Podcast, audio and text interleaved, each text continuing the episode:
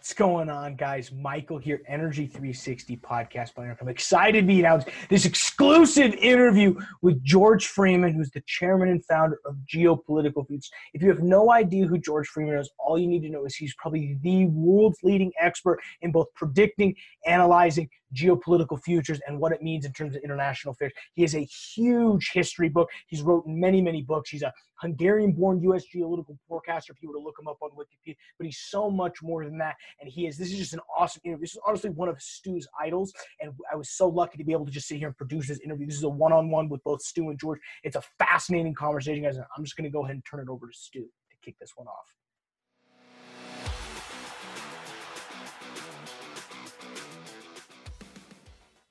Um, hey, good morning, everybody. We are here with Dr. George Friedman.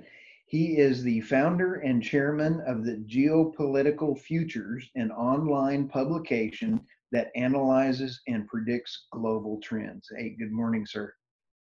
Good morning to you.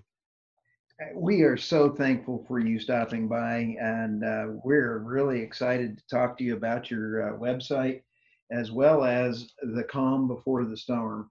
Um, I have to tell you, this is one of the best single books uh, I have read. So I really appreciate you writing it.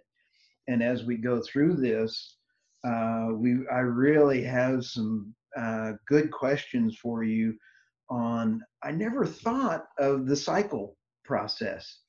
What prompted you to think on the two different types of cycles, uh, the institutional cycle going every 80 years, and then the socioeconomic cycle going every 50 years, and then holy cow, Batman, we are now going to cross them in the next little bit. What a great concept. Can you tell me a little bit about how you came up with that? Well, I was sitting in a bar in Carlisle, Pennsylvania, with two Army colonels. And they, we were bemoaning, this was in the 70s, the decline of the United States and Nixon resigning and the way the war in Vietnam was handled and the normal stuff you'd have discussion at the war college. Uh, and I started wondering, was there ever a time that this happened before? Hmm. This kind of negativity in American life. And I went back and I noted that, well, we had it in the 1930s. We had it right after the Civil War. We had it when Jackson took over. And I noted that this was almost exactly 50 years apart. And then I took it, folded it up, and put it in a folder and went away. Uh, the model said we're going to have a change about 1980. Well, Ronald Reagan represented that change. And it said that 2020 will be a hellish year. And I said, well, 2020 is not something I'm interested in. I've got other duties aside from worrying who's president. Uh, so I put it down. But as we approached 2020, I realized we were coming into a period of massive instability that would destroy most countries. And I remembered what I did, and I took out the notes, and I decided, okay, well, I'm going to try to write this book. And that's where it came from. It came from trying to understand the transition that happened in the 1970s. Wow. Um, the the impact also though with your different of your uh, different cycles uh, we are now in the Reagan cycle. Uh, would you mind telling us between uh, there was the Depression, which was so impactful, and then how we ended up in the Reagan cycle? Because I believe 2024 is the end of the Reagan cycle, if I read that correctly. Exactly. Well, we had what I call the Roosevelt cycle. I call them after presidents, not because they're that important, but it's a good marker Roosevelt raised, faced an enormous problem. Too much investment, not enough consumption. They built this massive industrial plant, there was no one to buy it. So he tried to deal with the question of how to deal with it. And the solution was transferring money to those who would be buying it, who then get jobs from spending the money, except he never managed to do it, which solved the problems of World War II, which was the largest job creation program in the history of the world everybody had a job. Everybody got a job, and they came out of it with bonds that they could sell. Now, throughout this entire period until 1980, this model of consumers driving the economy dominated. And the credit card was invented, and the mortgage was universalized, and all these ways of driving the economy. The problem was that the economy became uninvested in and highly inefficient. And we discovered that in the 1970s when we wound up with the impossible combination of massive inflation, high interest rates, and unemployment. Well, the high interest rates came from the fact that there was a complete lack of investment, investment capital. Uh, high, and you had a huge problem that had to be solved. And we had chaos. We had Martin Luther King, Robert Kennedy being killed. We had cities burning, the 82nd Airborne being called out to patrol Detroit. Uh, we wound up in a long period of the oil embargo, uh, oil prices going right out of the roof. It looked to everybody that America was in decline. Mm. Well, as we moved through this, we got a new president, Ronald Reagan. He didn't know what he was going to do. Roosevelt didn't know what he was going to do, but he knew something that Jimmy Carter didn't know. Something had to be done. The only thing Carter could imagine is playing Roosevelt. Well, mm-hmm. his day was up. So we wound up having uh, Ronald Reagan, who did something extraordinary. He cut taxes on the rich. And he cut mm-hmm. taxes on the rich because they had the money. And he wanted them to have more money so they could invest. And what came out of that was this enormous boom in technology. Mm-hmm. Uh, or the re-engineering of American companies. Uh, he, he, set off a tremendous uh, explosion. Mm-hmm. 50 years later, we wind up in a situation in 2020 that all hell is breaking loose.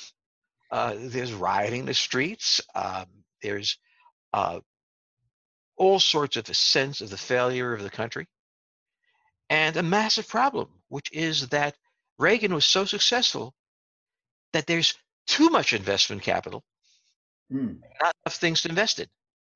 So the price of money is near zero. And if you're a retiree, well, your entire plan is gone. So we are now in the period where the problem comes to us first by social instability. We will then have a period of apparent pacification, uh, Gerald Ford, Jimmy Carter, and we get a terrible president. Each of these eras ended with a real incompetent president. John Quincy Adams, Ulysses S. Grant, Herbert Hoover, Jimmy Carter. And that's kind of the last election, and then you rotate to somebody who's going to not be wedded to the previous cycle. And that's what you need. Wow. Um, you had also mentioned in there that uh, uh, when this next, uh, the end of the Reagan era starts, uh, in uh, 2024, uh, and and in your cycles, that Trump was only the first indicator of a struggle between the two classes. Um, how do you see the if he's not the beginning part uh, in there?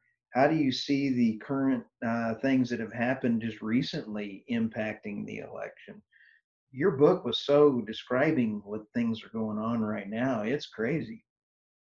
Well, one thing to note is that the transitions very frequently have to do with struggles between white and black. We had that in the 1960s. We actually had that pretty intensely back in the 1920s in the South, mm-hmm. when Ku Klux Klan was revived. Uh, Civil War was noteworthy. Uh, this this is a problem that we have. It is kind of the introduction. If you're writing a book, this is the introduction to the book. Then it goes on. Uh, we never quite settle it. We never succumb to it. Right. So you look for these precursors that that are always there. One is a massive financial instability. Now, what you don't look for is coronavirus. I mean, that was nowhere to be found. Although, when I went back, you know, there was a natural event that helped cause the depression, which was the dust storms. Mm-hmm.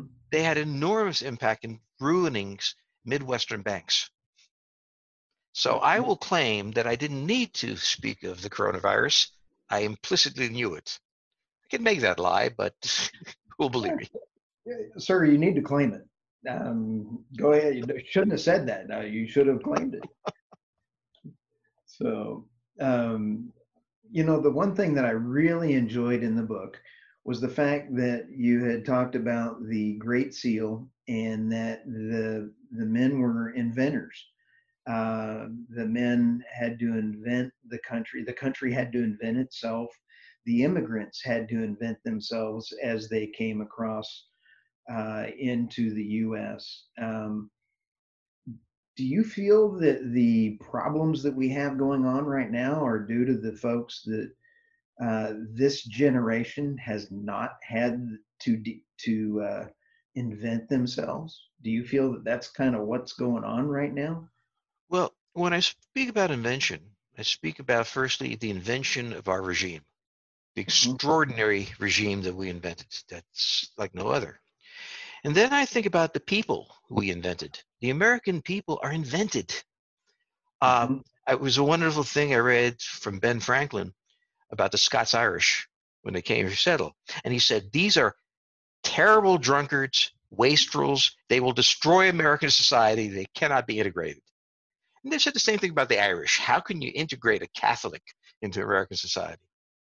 So there's a beautiful model of how America works, which is we're absolutely appalled when the immigrants we must have shows mm-hmm. up. And he seems to be utterly incapable of grasping who we are. And we went through this with the Irish Catholic, the Italians, the Jews, everybody. None of them could work out. And now we're dealing with the Hispanics. They can't possibly work out. Mm-hmm.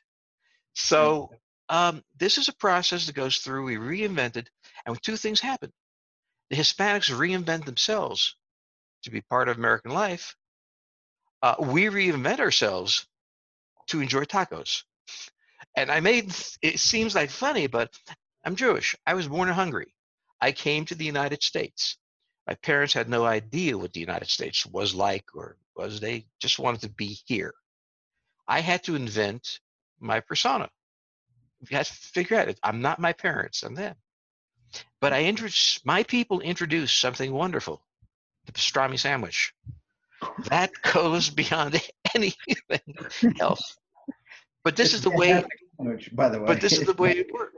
It works. Uh, you have this strange love hate, constant tension. So one of the things that America insists of is constant tension and overreaction. Well, we're in a hair trigger. We were created in a hair trigger. We were born in battle. In the Revolutionary War, 1% of all males died. 1% mm-hmm. casualty rate. Okay, we had the Civil War, 650,000 dead. World War II. We spent 17% of our time in the 20th century at war, 80% mm-hmm. of time in the 19th century. We are a warrior people. Now, here's what's interesting we are a warrior people, and we don't want to be. Mm. We want to not be bothered so we can get on with what we want to do. But it creates all these tensions. So when you look at America, it is an ongoing compendium of tensions. And that's mm. what the founders wanted. The founders wanted that tension. They built it into the republic. The way the president is at war with Congress, Congress is at war with the judiciary. Mm-hmm. Everybody's at war with the governors. They created a system of warfare. Now, we know that the situation is getting a hand when that warfare gets out of hand. Oh. So the natural process of mutual loathing becomes unbearable. And that's what we had. Roosevelt was held in utter contempt. Walter Lippmann, who was a very distinguished journalist, said, This man is the most unqualified man ever to be president. He's disengaged. He has no sense of anything. This is FDR. okay. Yep. Um, Ronald Reagan was a complete imbecile. We all knew that. It was published everywhere. okay. So the new president is always hated mm-hmm. because he violates all the moral principles of previous age. So, so we are a people at war with itself, and we make the war work. And, and I really like the way you phrased that early on in your book that the founders did um, uh, start the government intentionally to be incompetent or frustrating. I can't remember the word you used, but it was uh, it was designed to be inadequate or frustrating. They knew they needed a government, but they distrusted all governments. Mm-hmm. So they wanted a government that could do the minimal amount and spend the rest of the time fighting each other. so not, we don't have one parliament, we have two parliaments. We have a judiciary that's answerable to no one, and a president who has almost no power. The interesting thing about the United States is the American president is this enormous symbol, yet is powerless. His ability to get anything done. Watch Trump try. Yep. Blocked in every single way. But you mentioned in the book also, though, that that changed when the nuclear football came along. How did yes. that impact? Well, we entered a period in which you could no longer declare war. Hmm. The decision of war was forced upon you and instantaneous. And so, with nuclear war, the president was given unprecedented powers. And it mm-hmm. wasn't over healthcare or anything like that. He had the ability to plunge the world into war. Now, our presidents were pretty responsible. Proof they didn't do that. But if the Soviets had come at us, he had three minutes to order the Air Force to go. And maybe we'd get going and maybe we wouldn't, and who knows? Where we practiced that. And that changed the presidency. The Korean War was the first war we fought without a declaration of war. The Vietnam War was another one, which meant that we now engage in wars without popular consent. And that created a very new dimension of. In World War II, may have liked it, may not have liked it. It was our war. Congress right. said so. Vietnam, no one said so, except Johnson, and he was only president. He didn't get to say that. And this changed the country and changed the institutions and creates attention. And uh, I also love the way you said that d- during the Cold War, we were always at tension. And then as we went into the uh, Afghanistan section, we've been at war uh, under stress for the last, I believe, 18 years. Well, so, I would put it this way: Pearl Pearl Harbor did it. Pearl Harbor was a massive miscalculation, which worked out fine. And the officer on duty noticed the incoming aircraft and said, "Well, don't worry about it." He, what did he know about radar? But Pearl Harbor taught us that two things: Pearl Harbor and the Depression taught us that catastrophe could come from any direction at any time. And we live the Cold War. It could come in any time at any moment. When 9 11 hit, we went back to Pearl Harbor. Mm-hmm. We were hit, they're going to hit us again.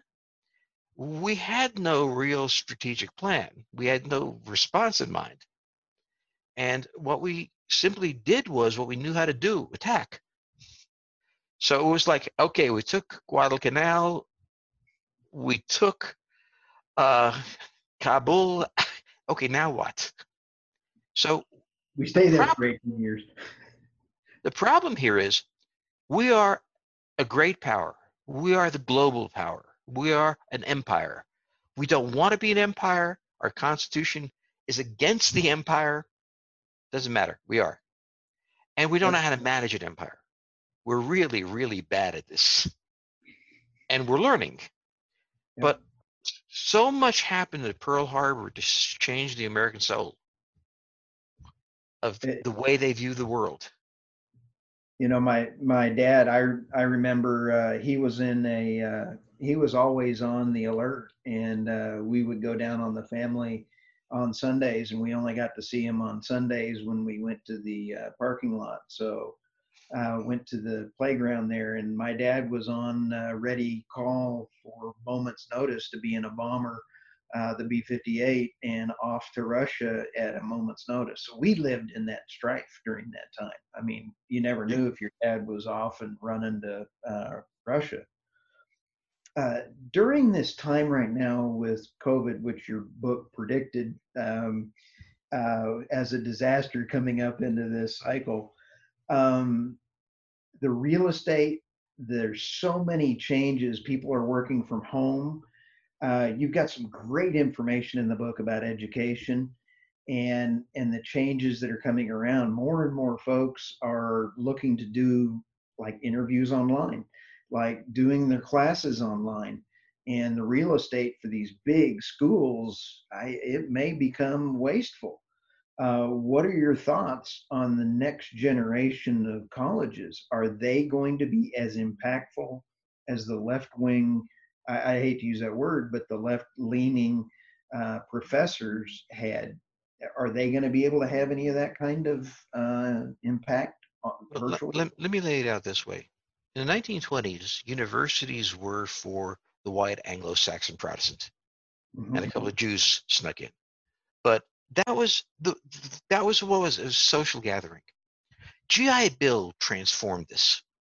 The GI Bill threw the colleges open to anyone who could read, and we created this massive middle class out of it.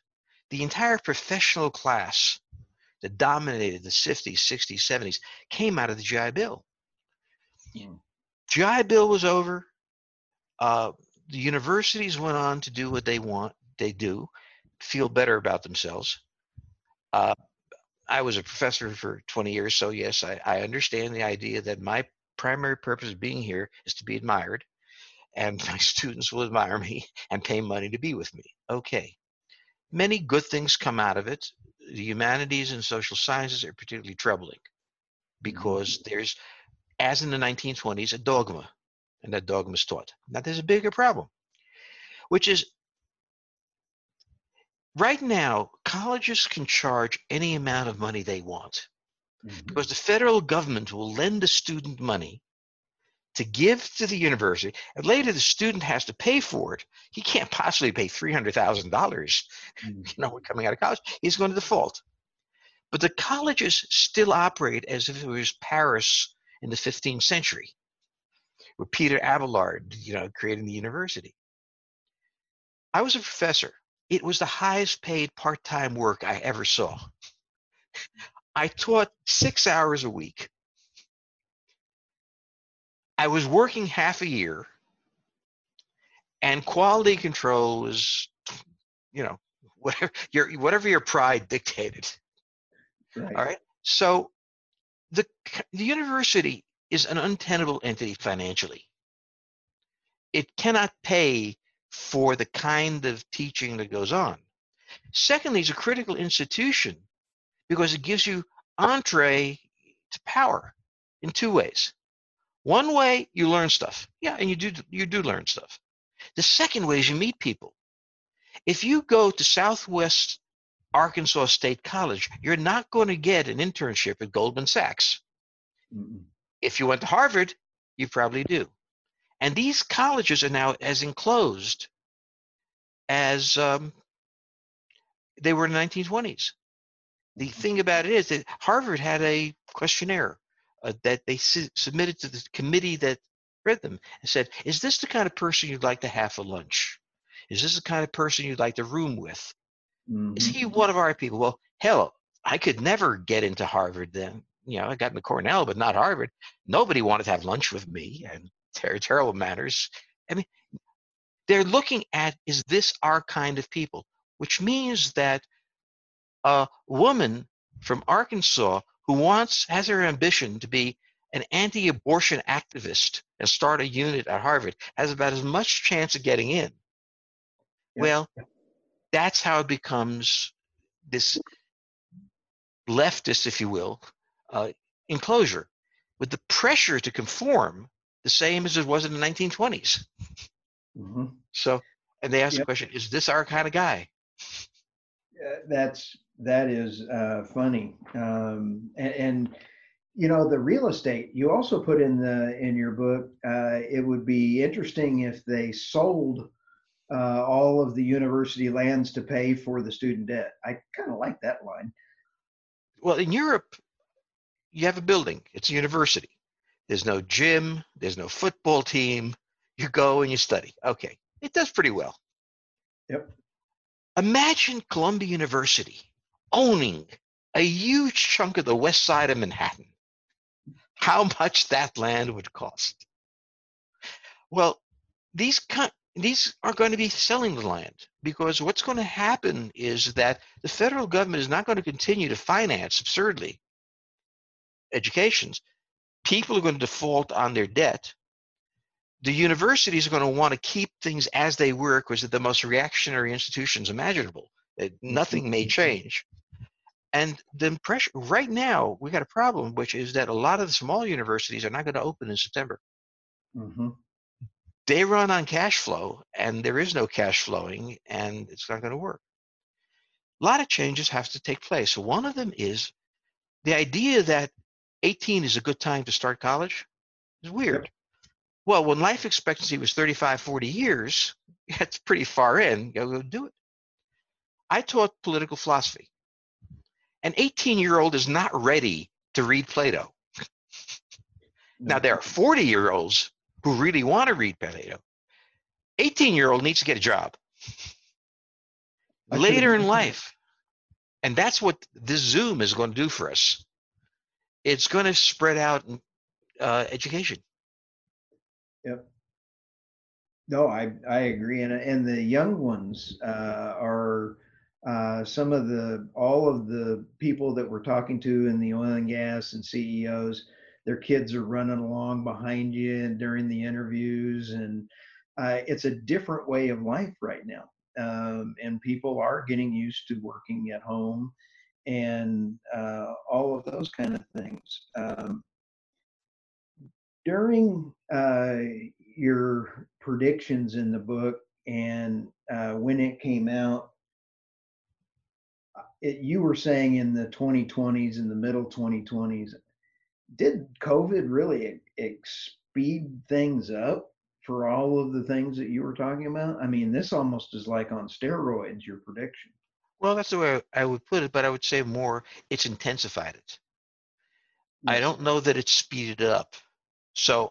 laying on top of the problems we would have had anyway, uh, the racial tensions in the country that we would have expected to have happening, uh, economic problems, the collapse of the of the value of money. Money has no value. Um, these things are all going to happen.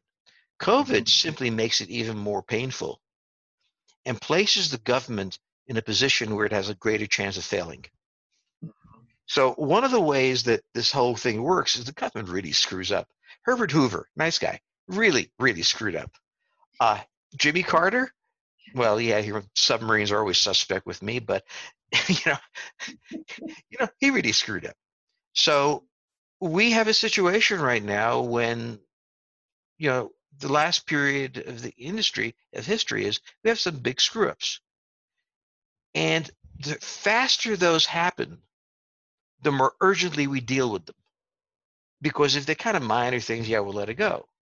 Well, the virus does is force us to deal with the question of just how good our government is.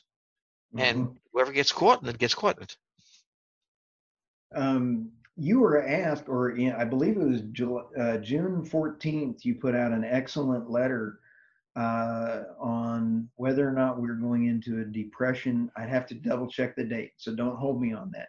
But it was not very far ago, and uh, it was on whether or not we were going to have a depression versus a recession. And your one of your bottom lines in the uh, article was, uh, whatever it is, it's too early to tell, but the numbers are bad. So, um, do you? Uh, I personally think we're coming into a worldwide depression and I, I, have it's just the numbers that i'm seeing are bad and when you take a look at the trillions and trillions of dollars that we are now in debt, you nailed it. Uh, the price of the dollar is very different. And I think that uh, we as Americans are re- uh, that your two cycles coming in in this next time is just right on the money for what's coming on. I don't know how you, your crystal ball worked or whatever, but it's pretty good. Drinking heavily really gets you there. Do what now? Drinking heavily really helps you. I was going to drink heavily after reading your book. um, in in the next line of this, because uh, we talked about geopolitical's uh, future.com uh, and um, taking a look at that, you uh, created this Stratfor report. I believe it was 96 or something like that. Uh, I have to go look. So some somewhere around in there, and your reporting is phenomenal your geopolitical uh, reporting is phenomenal. Uh, I use it uh, all the time in, in, in sources and stuff. What are you seeing in major patterns right now? Because um, you see so much of the world right now.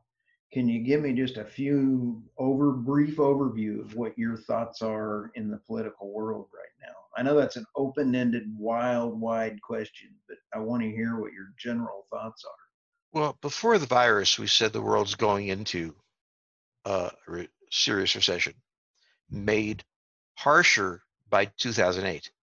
In our view, 2008 has not yet been worked through all the things that were done and would rise again. And when we look at the world, most countries are in crisis. The European Union is in utter chaos. It's I won't even go through it.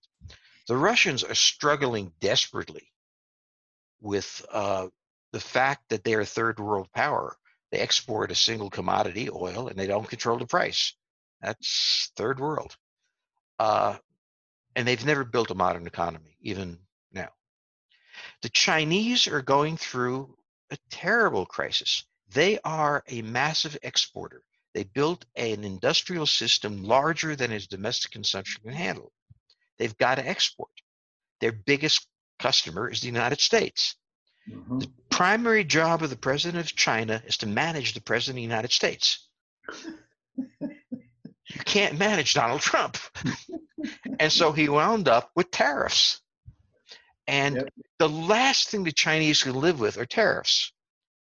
Yep. That plus the fact that he's got Hong Kong in chaos, concentration camps in Xinjiang, fighting with the Indians, and 10 years ago he promised to push the Americans out of South China Sea, and we're not leaving. We're we just sailed three aircraft carriers, which which is conceptually strange. Three aircraft carriers in tandem down there. So the Chinese are in huge trouble. The countries that aren't in huge trouble is Australia, is doing fine. Um, many of the smaller corrupt countries on the periphery of, of uh, Asia, but all of the major countries are in crisis. Um, India, uh, I absolutely love the Indian culture, and the Indian leaders are. Uh, we I uh, also have the belief that energy uh, abundant, low cost energy will help elevate people out of poverty. And I absolutely respect the Indian uh, leaders right now trying to use whatever the cheapest form, uh, be it coal, be it natural gas, uh, whatever it is. Um, how do you see India? Because they seem to be such a critical part of this whole equation coming forward. Well, India has been a marginal player because it wanted to be. You have to remember, India is not one country. Right. It's a group of countries that the British pushed together. So it's got one state, but many countries, and has been managing it. Its great moment is China's problems. The fact that we have realized we're too dependent on the Chinese for even pharmaceuticals was really a blow and an amazing amount of business because a lot of this moves fast amazing amount of business is moving to India. And India is rapidly making the structure so that it welcomes them. The Indians, interestingly, are entering something called the Quad Alliance. The Quad Alliance is Japan, Australia, the United States, and the Indians. Now, the Indians do not maneuver their ships with all four, only one at a time. That's their solution to say that they're not in there. So they'll maneuver with the Americans or with the Japanese or with the Australians, or sometimes with two, but never all three. They will eventually be drawn into this. Now, from the Chinese point of view, they're blocked in every direction the Himalayas, the grasslands, Siberia. I mean, they're a landlocked country. They need the sea. And now they not only have the worst nightmare in the world, the US Navy, but everybody else's Navy lined up along their coast. So the question for me is how long does Xi survive? Yep. I mean, uh, they got to be mad at him in the Central Committee. Oh yes, and the skirmishes that are now going on the border, I think, are probably just starting. Wouldn't you say? It's hard. Uh, it's it's hard to fight a battle at fourteen thousand feet. You know, the logistical problem alone is going to change, and helicopters behave strangely. But yeah, but it's a kind of strange war. So twenty Indians were killed. So you think, okay, there was. It turns out they fell into a gorge. Now, how did 20 people fall into a gorge? I don't even want to speculate. So let's understand that you can't, India and China can't fight a war, not a real one. Uh, China is completely blocked everywhere. Is not a sea power. India is a sea power, is a historic sea power, and is open for business. So I think you're absolutely right. China is the place. Yeah. And if cheap energy is the driver, everybody should be driving. well, uh, again, uh, Dr. Friedman, thank you very much for your time. I, I, cannot even begin to tell you how much fun I had.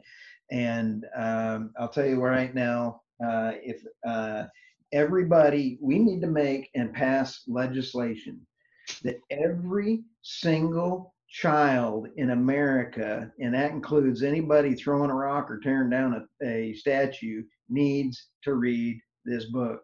Uh, I'm sorry, I believe in it that much. I also loved your other book. Uh, so, being an author and in such a world uh, knowledge, everybody needs to go to geopolitical.com and sign up for your uh, um, services there. Unbelievable. your staff is amazing. So again, thank you very much for uh, stopping by. I, I, don't know if we can say any more other than that's just some incredible stuff, George. We really appreciate you taking the time to sit down with Oil and Gas 360, and we we, we, we hope to have you back sometime soon, guys. Please, if you want to hear more of interviews just like this, Please subscribe, Energy 360 Podcast by Entercom, Apple Podcast, Spotify, the world's greatest website, oil and oilandgas360.com, where you can check out all of this content. We have so many great interviews. You should also subscribe to the 360 Digital Closing Bell. We go live on YouTube every single day at 2 p.m. You can find the link on the Oil and Gas 360 Twitter bio. You can also check out the show on Apple Podcasts, Spotify, and the world's greatest website, oil and oilandgas360.com. Guys, until next time, thank you.